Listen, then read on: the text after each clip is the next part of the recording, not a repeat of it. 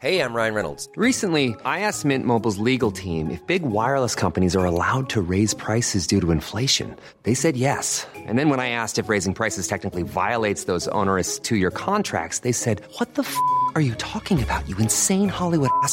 F- So to recap, we're cutting the price of Mint Unlimited from $30 a month to just $15 a month. Give it a try at mintmobile.com slash switch. $45 upfront for three months plus taxes and fees. Promo rate for new customers for limited time. Unlimited more than 40 gigabytes per month. Slows. Full terms at mintmobile.com.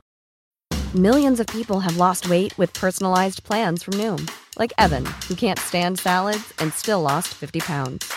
Salads, generally, for most people, are the easy button, right? For me, that wasn't an option. I never really was a salad guy. That's just not who I am. But Noom worked for me. Get your personalized plan today at Noom.com. Real Noom user compensated to provide their story. In four weeks, the typical Noom user can expect to lose one to two pounds per week. Individual results may vary.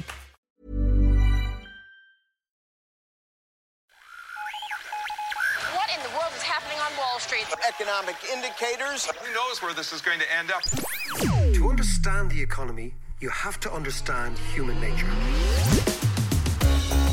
This podcast is powered by ACAST. How you doing there? It is podcast time. Ah, how are you, Johnny? I'm very good. I'm very good. I see your big hero, Bob Dylan, is 80 Yeah. this year. He's. Do you know what? You reminded me of that. I totally forgot. But my mother's only 88. That's a very good point. It's a very good point. I just have to tell you uh, that John destroyed for a number of years my musical taste I- by I not only didn't. introducing me to Bob Dylan when we were kids, but kind of a barrage. It was like it was like a it, was like a Gaza City sort of barrage of Bob Dylan ro- rockets coming into our house. I don't see it like that at all. I see uh, I, that I enlightened you, Macker, into the world of fantastic lyrics, and you know, he was just amazing. But I will tell you this: Tell me it. when Dylan came, eighty-four was it? Yeah, it's the worst concert I was ever at. It was also my worst concert. It was it was so bad it was kind of good. but I've seen him about three or four times since, and I will never go and see him again. He's just brutal. He he's just brutal, He doesn't give. He doesn't give. Yeah. You got to go to the well when you're doing these things. Yeah, You know, you yeah. really do. It was funny though. Just I was I was thinking about Dylan just before we started talking.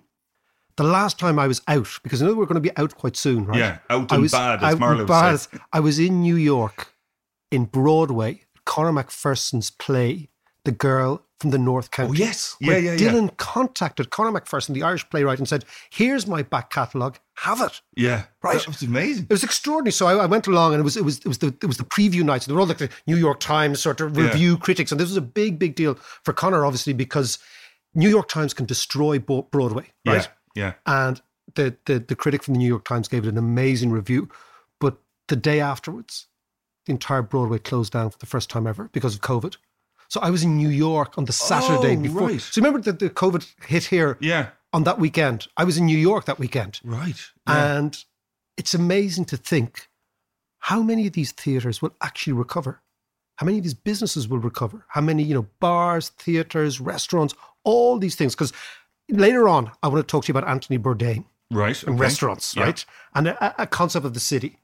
But it just struck me that, you know, the amount of money plowed into these big productions all over the world, Mm, and all that money's gone. yeah. And you wonder, well, Broadway didn't even close, think about it, in the Second World War or in the Spanish flu. Right. And it closed in this time. Wow, I didn't know that actually. Yeah. And the West End in London. And of course, you know, like we've been saying all the way along, is um, all the kind of actors and musicians and. yeah. By the way, he's drinking water with ice, and it's not a cocktail. It's a real shame. That's a real shame. But actually, let me ask you one more question. Then, Did, was Dylan actually at the that performance? No, uh, Conor told me that Dylan has come to one. I think it was he. Conor had a play called The Seafarer, which also opened in New York, and I also saw it. Right. And uh, it's not that I go to New York all the time to theatre, like but the last pop over for a bit of shopping. no, no, but the last couple of times I happened to be there, he happened to be there, and, and there was something. And Dylan apparently went incognito All right. to the Seafarer and liked it so much and liked Conor McPherson's work that he said, "Look, I'm going to give this guy. I'm going to trust What this guy." amazing- It's an amazing story, yeah. isn't it? And it's a story that most Irish theatre people or artistic people don't know that Bob Dylan gave Conor McPherson his back catalogue. Now, think of the amount of trust. Yeah. Like, think of the amount of times Steven Spielberg would have approached Dylan for his back catalogue. You know, or any of those big movie moguls, right?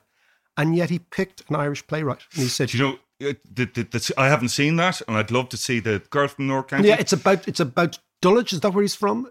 Uh, Duluth. Duluth. Duluth, Minnesota. Yeah, and his Dylan's parents ran a B&B boarding house Mm. in the Great Depression. So it's about the characters who ended up in the boarding house. Right. Kind of down and outs, people down on their luck. Again, the sort of people that Bourdain is talking about, we're going to talk about in a, in a Yeah. minute. You know, people running away from crimes or ex-wives or ex-husbands But, or but you can uh, imagine you know- Conor McPherson sitting there and Dylan says, Take my catalogue. Where do you begin? You know? Well, that's the point, and he's very interested in that, Conor, because he said, "Look, I didn't want to go down the, you know, like a Rolling Stone, all the all the greats. Yeah, he said I wanted to find some sort of unusual ones Yeah. that were maybe address the issue of the Great Depression, and when Dylan was writing those, that in the back of his head was his parents' experience." In the Great Depression, as the B and B owners, I just think it's a, it's Yeah, a lovely yeah. thing. But we could talk about this all night. In actual fact, we're going to play out with somebody I've been listening to recently, who I think is the new Dylan. Okay. Yes. Yes. An Who- who English. da? An who? An English, gorgeous, gorgeous voice, amazing, amazing lyrics. Called singer called Arlo Parks. Oh, Let's do it later on. yes, yeah, Let's do it later on. yeah, Anyway, And who, by the way, won a, the Brit Awards this week, last week? so you know these things. I don't know these Yeah, things. well, I ended up watching that. It was just ridiculous. Just nonsense. Well, I, I- hate award shows, but I ended up watching that. No, the, the awards. Well, in actual fact, on, on the TV, we're going to talk about the TV show that I saw this week and how it reflects economics. It's a conversation Oh, right. between Anthony Bourdain and Debbie Harry of Blondie. And it was about New York in the 70s, but actually, it was about the housing market. So let's talk about that. But first, John, we're going to talk about is inflation back? Mac, you know, over the course of two years now, we're podcasting. I know. I hate this. Can't stand the sight of him. But you know, I we used to were- only see you about once every few months. yeah, I know, I know. Now you're living here. yeah, I'm living here. Get out of the place. will you? It's like, it's like a little kid. Honey, John- I'm home. John's room. it's like it's, it's it's like a wild teenager in there. But come here, let's talk economics. All right, sunshine. Over the last while, you've always been saying that we need a little bit of inflation, just Yeah. just to get the economy buzzing again. Yeah. But interest rates have been so low for Yeah. the last while Yeah, that yeah, inflation hasn't budged at all. But apparently, the consumer prices and consumer inflation has risen to 4.2% in America. Yeah. What does that mean? And- What's the impact of that? That has spooked the hell out of all sorts of financial markets because the working assumption for all these people, and I'm going to break it down in, in a second of what, it, what it's all about, was that we are in a deep deflationary period Yeah. precipitated by COVID. And as a consequence of that, inflation will not reemerge for quite some time. Mm. And the Federal Reserve has been very, very chilled about that and said, you know what? We're not worried about inflation. And then, of course, lots and lots of people have said the Fed will wait until they almost see the whites in the eyes of inflation before increasing the interest rate. Right. And people are saying now, well, hold on, those eyes look pretty white. You know, 4.2% is 100% above the inflation target. So the Fed's target is inflation between 0 and 2%. Okay? Yeah. Implicit, not explicit, but implicit, right? When you go to 4%, you're saying, hold on a second, you're not only missing your target, but in actual fact, it's way beyond it. And of course, there's been a hissy fit in financial markets, and people are saying this is the end of this period of very, very low interest rates. Is this being blamed on Biden, by the way? Ah, no, no. I mean, only Egypt's say the president is responsible. You know, I mean, Fox Right. News probably says it is, right? I'm sure they but, do, But the first more. thing is the most critical thing about statistics is you never take just one print and say this is a trend. Okay, Yeah. that's the first thing. The second thing is year on year inflation is basically it measures the consumer price index this year vis-a-vis last April. So there's a thing called base effects in statistics, right? Right. Now, base effects is how the base affects the actual figure. So if inflation fell dramatically last April and even was the same this April, the year on year figure would be much higher. Do you see what I mean? So basically, if, if last April there was something happened in the world that inflation fell, Right. then you're comparing last April to this April, the base effect will actually drive inflation upwards, not Okay. downwards. Yeah. And then you think, was there a base effect? And you think, what happened last April? Last April, we have the first month of the lockdown. People aren't going out, restaurants, bars, etc., shops, right? Yeah. So how do shops react? They drop their prices because everyone thought that we would be out of the pandemic in six weeks. Remember? Yeah, yeah, yeah. Right. So everyone God, thought, yeah, you know, yeah. So everyone thought at the time, okay, this ain't going to happen. This ain't going to go on for a year. So we'll drop prices now. We'll be in a good position. Mm. We'll coax people back in. You know what? We'll all be out in, in, in May. We'll have lower prices. They'll come in. Of course, that didn't happen. Yeah. So again, the first thing about statistics is always look underneath the hood, as the Yanks would say. Yeah. Look at the figure, right? So the base effect, very important. Then the second thing is the one-off increases in certain prices. So, for example, I was telling you, airline prices gone through the roof Yeah. and used car prices gone through the roof as well in the United States. That all impacts. Interestingly, and it's it's it's bizarre, rents are continuing to fall in America. So rents have actually not gone up. And this is again because of the fact that people are leaving the big cities. And so when people are leaving San Francisco and New York and all these places, They've been forced out. yeah, they've been forced out. Well, no, the pandemic forced a lot of them out. Yeah. And they've said, okay, They've we can- gone home. They've No, gone home. yeah, so again, and again, because the American market is much, much more vibrant, much more sensitive to demand than our own market, right? Hmm. What you see is all this. So my attitude is we should be quite chilled. Wait until we see the next couple of months. But then there is one big imponderable, and it's the role of China. And I know you like China because it reminds you of Donald Trump. China. Right. So for the last 20 years, China has been what they call a disinflationary force in the world economy. So what has happened is because so much of American production has shifted from high cost America to low cost China. And then those goods that were produced in low cost China are re exported to America, the same goods at lower prices. Yeah. So China is exporting deflation, if you get that, right? China, the influence of China is that the price of cars is going down, the price of iPhones, the Yeah. price of all this technology, right, Yeah. is going down. Because what had been made in the United States was what they call offshored to China. Yeah. What had therefore been expensive because American wages are much more expensive than Chinese wages, or were, right, Mm-hmm. becomes cheap. And then that goes back and imagine global inflation to be like a relay race, Yeah. right? That I'm passing the baton to you, you're passing the baton to me, right? So basically, the Chinese were passing on the baton to the Americans of all the stuff that was made in China. And all that stuff was substantially cheaper 20 years ago, 10 years ago, five years ago, but not so much anymore because Chinese wages are rising. Right. So the question then, the big question for American inflation, Can I, sorry, just Yeah. before you go there, how did the tariffs, the trade war, affect inflation? it would have affected it in, in, in a negative way. It would have pushed up prices. Yeah, yeah, yeah. yeah, yeah, yeah, yeah, absolutely right, absolutely right. So that would have pushed up prices Hmm. as well. So then the question is now, so if you look at all this kit that we use here for the podcast, right? Yeah. There was a time that would all have been made in Germany Yeah. because it's better. I thought, is it still made in Germany? Now a lot of the stuff I'd say is made in China. right? Yeah. It's cheap. German company, actually. German company. Well, Yeah. it's like yeah, a German company making it in China, Hmm. saving money, then re-exporting. So China has been this massive deflationary force in the world, right? Because China was catching up and because China was cheap. But now there's no reason to believe in the future. You know that baton idea that yeah. China will be passing on a low-priced baton to the United States in the relay. I'm not sure that's going to be the case anymore.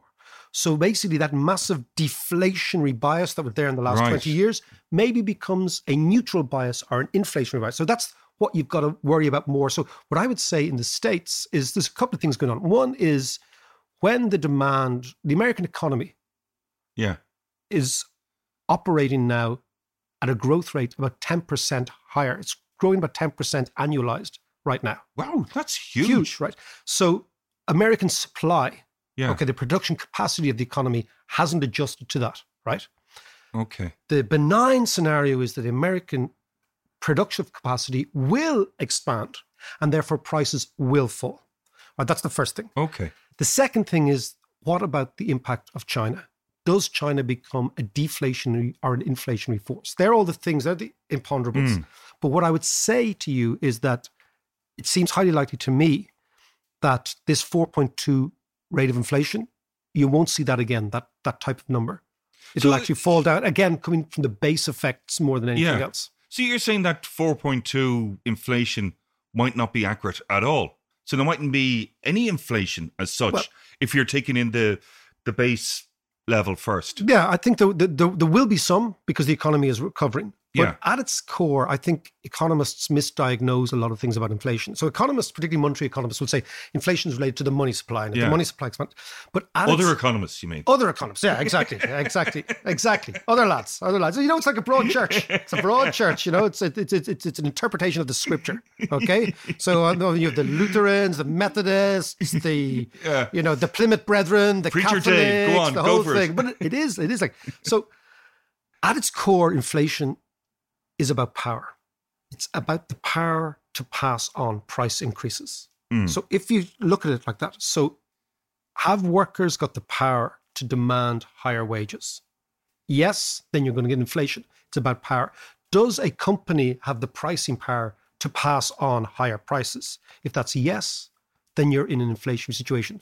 And what you are then, John, is having this battle, I think we've talked about before, between Schumpeter Mhm. and Phillips. Right? The Right. Phillips curve is about the relationship between unemployment and inflation, which is basically the idea that you can have low unemployment, but you've got to have high inflation. They go together. And the reason is the lower the unemployment, the tighter the labor market, the more power workers have, and the higher wages. Right? Yes, yeah. Okay, so you can choose. Yeah. Schumpeter, which has basically been much more descriptive of the last 10 years, is saying, on the contrary, technological change and globalization and the gales of creative destruction and better products, that's what's driving prices down.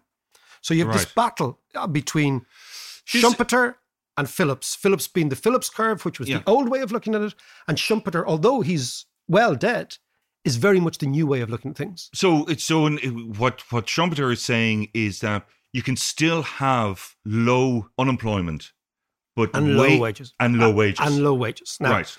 Now, my view is that that's a disastrous situation because Yeah. high wages are actually what we're here to do. Mm. Higher wages are actually, that's what economics is about. Yeah, right?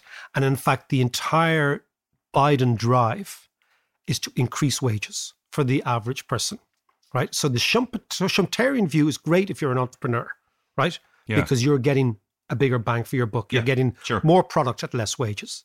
But ultimately, and this is the key, Keynes would say, but you need to have people to buy your products. yeah, And this is the this is the Henry Ford idea. Henry Yeah. Ford paid his workers really well, not because he liked them. In actual fact, he hated workers. He hated trade unions. Yes. He used to employ the mob to break up trade union membership. yeah. Ho- He was a horrendous horrible person, actually. But- he's a terrible racist as well. He- unbelievable anti-Semite. That was his thing. Right. He's anti-Semitic and anti-black and a- and anti-trade union. Right. Yeah, But he had one moment of inspiration, which was that I will pay my workers much better than anyone else, not because I like them, because I want them to buy my cars. yeah, And his idea Yeah. was that we cannot have a consumer society without a high wage society.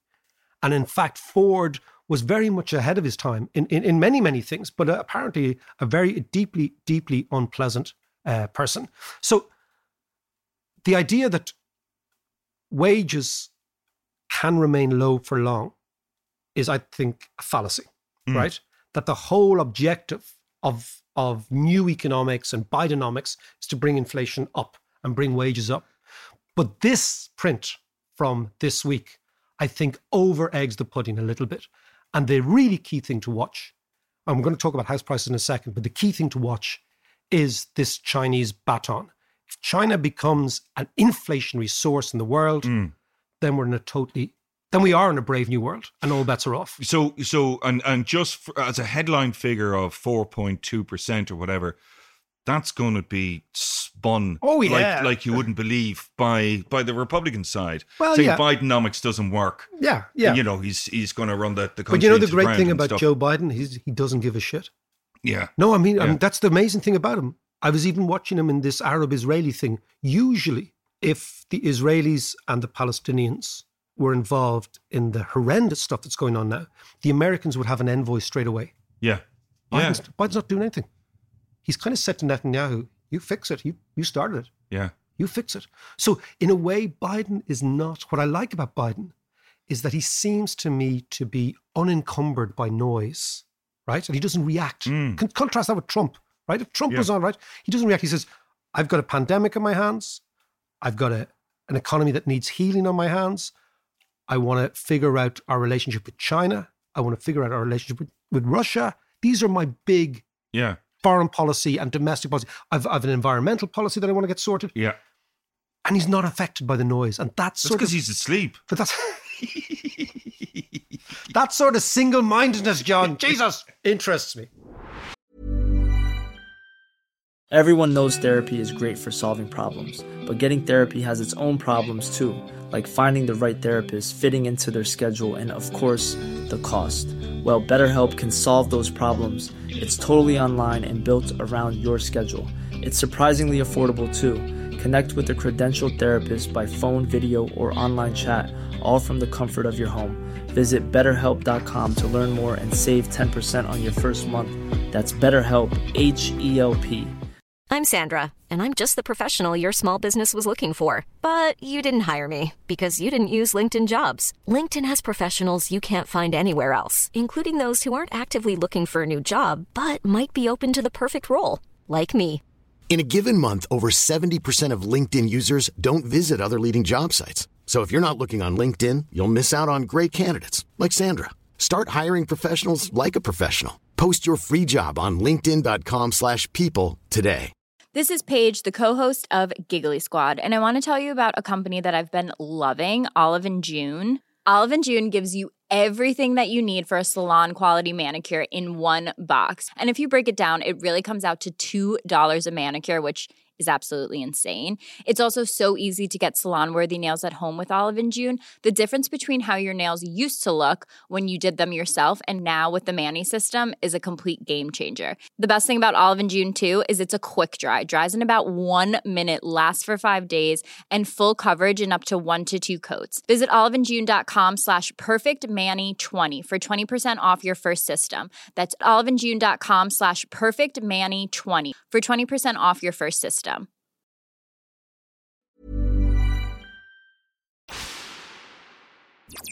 So we're talking about inflation there, and of course, a related topic is housing, which we talk Yeah, about a lot. absolutely. Yeah. But it's interesting. I saw a thing on CNN there with a load of Fake news. fake news. Go on. but but it was really interesting. They were saying that house price because it's not just housing we go on about in Ireland, but it's a very big issue right across the world. yeah. And yeah, CNN yeah, yeah. were talking about this, where they were saying house prices across 37 different countries in the OECD Yeah. have risen by 6.7% between 2019 and 2020. And they were saying it's the fastest year on year growth in the past 20 years. Yeah, no, it's happening all over the world. I mean, we become obsessed in Ireland because it's the conversation that Irish people are having. Yeah. It's the conversation that Irish politics is having. In fact, Micheál Martin came out the other day and it was, like a light bulb moment. He says, the single biggest issue for young people is housing. I felt like, man, you're tweaking that now. Yeah, yeah. You know, but but let's go But he was down with the kids, you he know. was down with the kids. No, but let's go broader. Let's go broader, yeah. which is that you're seeing this in all major urban areas all around the world. Uh, London, for example, you know, house prices in England are up eight and a half percent last year, right? Despite it being probably the worst recession in three centuries. Think about it. Right, Right. yeah. So normally what happens at house prices is they go with income. Yeah. So basically they go with GDP. So if GDP is falling, house prices will generally be falling. But what has happened in this pandemic is something quite, quite different, right? Which is an extraordinary. I mean, for example, again, we'll go back to London, right? Yeah. London house prices that are within our commute of London have gone up by 10% this year. Right. British house Just this year alone? Yeah, just this year alone. Wow. Right. British house prices. And in actual fact, if you talk to anybody involved in the property game in England, they'll say that houses in really nice rural areas have gone up even more because lots and lots of Londoners are saying, well, if I'm going to be able to work for three days a week or two days a week Yeah. at home, I don't want to live in Putney Yeah. where I believe the Davis fortune is stashed. Oh, yeah. Uh, but I don't want to, you know, I don't want to live there and be tube bound. I'm going to Yeah. live miles away. And you're seeing the same thing in New York, you're seeing this in San Francisco. You know, think about this in China as well, what they call tier one cities, Hmm. Shenzhen, Beijing, Shanghai, Guangzhou. Prices have risen by 12% on average year on year, right? So we're seeing this all over the world. And there's now what they call a race for space. Now, remember we talked about panic buying. Mm. This is what I think. And remember we just said recently, just just a minute ago, about inflation. Yeah. Inflation is about power. It's a power to be able to increase prices. So home sellers, house sellers now have all the power. they have the power to increase prices, and prices are going up. And we've talked about the buyer's strike before. Like if I was 30 years old, there's no way I'd get involved in this market Yeah. because it's just too dysfunctional. And I was watching something the other day on Netflix, John. All right. It's an interview with Debbie Harry. Brilliant. Debbie Harry looking extraordinary. Yeah. right? It's She's just a recent interview. Yeah, like last oh, year with Anthony Bourdain. Right. Right.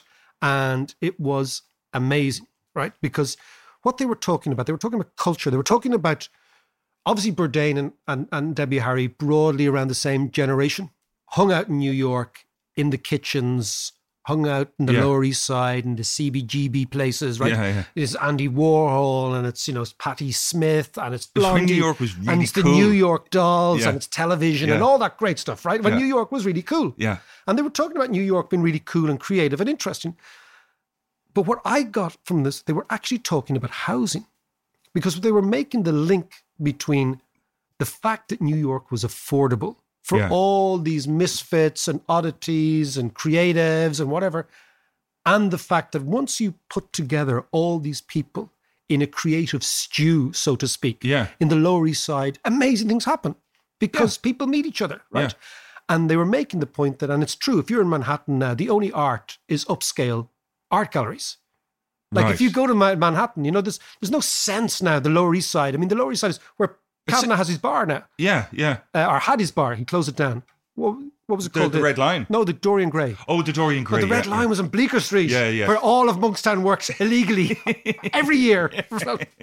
finest kitchen porters, the finest kitchen porters in the whole of America Yeah. came from Monkstown in the Red Line. No, but the Lower East Side. So they were making the point. They were they were riffing about music and art and culture and, and, and literature and whatever, and the punk movement. Yeah. But what they were actually saying, like if you think that punk was all about DIY, do it yourself, right? You Yeah. don't need anything, you can do yourself. But what they were making the point was once, and it's it's well, they didn't make the point, but I was thinking this, right? Right, But okay. once They should have made the point. they should have made the point, right? I was going to ring up Blondie and say, Debbie, got a point here for you. But uh, and of course, Bourdain is now dead, which is the, one of the great tragedies. Because I actually met Bourdain, did I tell you? No, go I on, us. interviewed him. I interviewed him for Agenda years ago. Right. Right. And met, the extraordinary thing is, because Agenda was on a TV3 on Sunday morning, it was Yeah. very niche, which means no audience. But it was great was because it wasn't on RTE. We could decide what current affairs was because if you're doing a similar program on RTE, you'd have like you know producers and editors, and they'd be Yeah. forcing you to talk to I don't know finance ministers or something like that. That's their perception. Yeah. I was calling it the Oireachtas current affairs. You know, it's Yeah. Leinster House television, right? But we could decide what current affairs was, and we decided let's go to New York and interview lots of people. But Bourdain, not about food, but about the people in the restaurant. Right. Who are they? Where do they live? And I'm going to give you a quote from Bourdain about the Go on. the restaurant because again, it comes back to my time as a fantastic dishwasher, one of the finest dishwashers ever, right? But Bourdain was talking about the people in Kitchen Confidential. Have you ever read his book? No, no, I haven't. It's a gem, right? The people who work in restaurants. So he says, so who the hell exactly are these guys, the boys and girls in the trenches, right? In the kitchens, right? yeah. You might get the impression from the specifics of my less than stellar career that all line cooks are whacked out moral degenerates, dope fiends, refugees, thuggish assortments of drunks, snake thieves, sluts, and psychopaths. You wouldn't be too far off base. The business, as the respected three star chef Scott Bryan explains, attracts fringe elements, right? People for whom something in their lives has gone terribly wrong. Or maybe, just like me, they like it here. Right. Yeah, yeah. And but the question is, where do those people live? This is the interesting thing. Yeah. If house prices go up too much, if the city becomes unaffordable, people like that cannot live.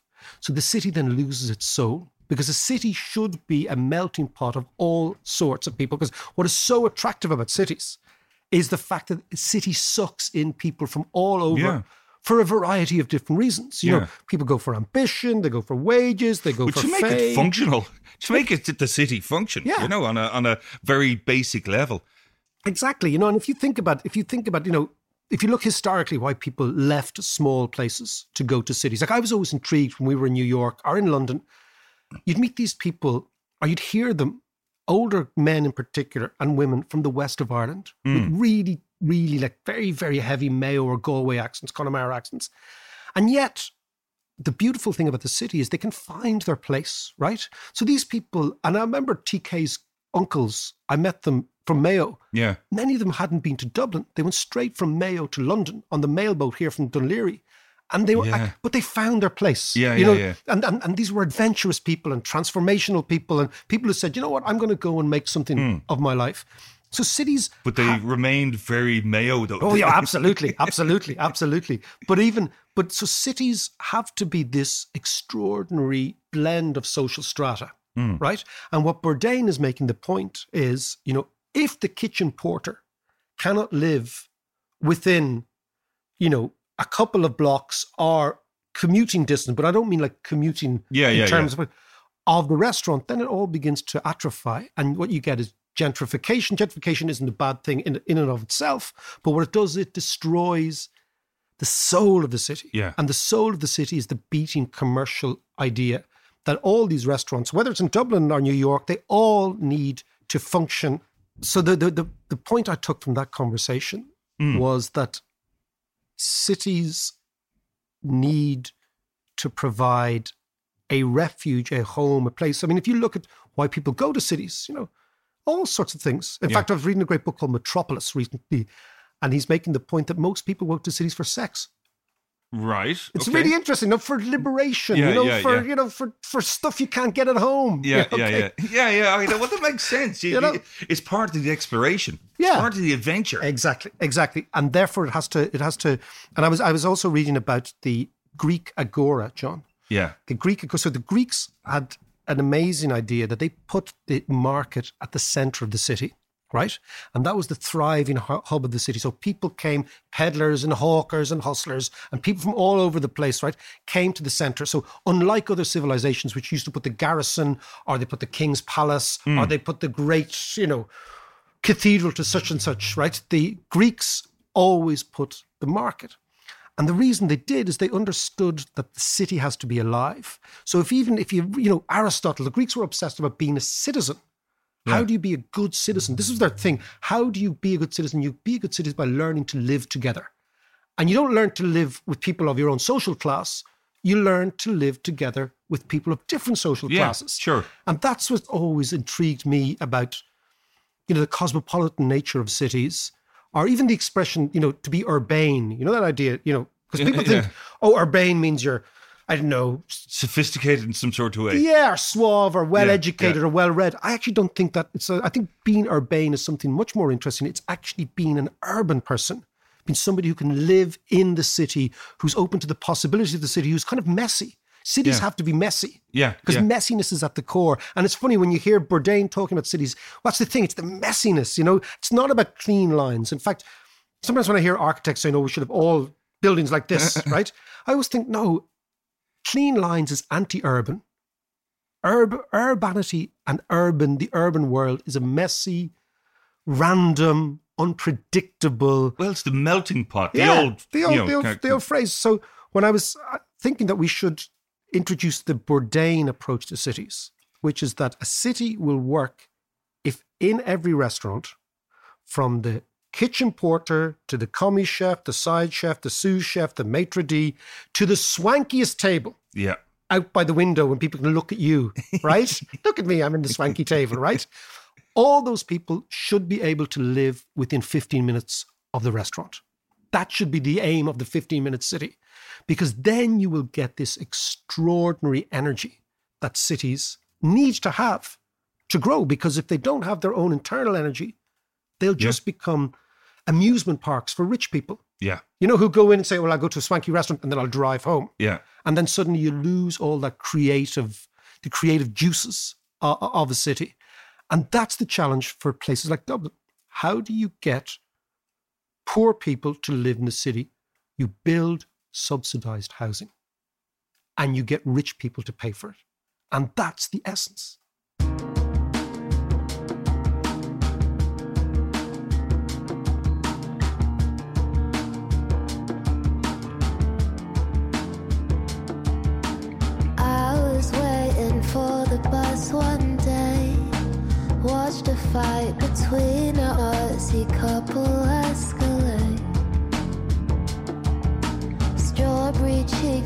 with defeated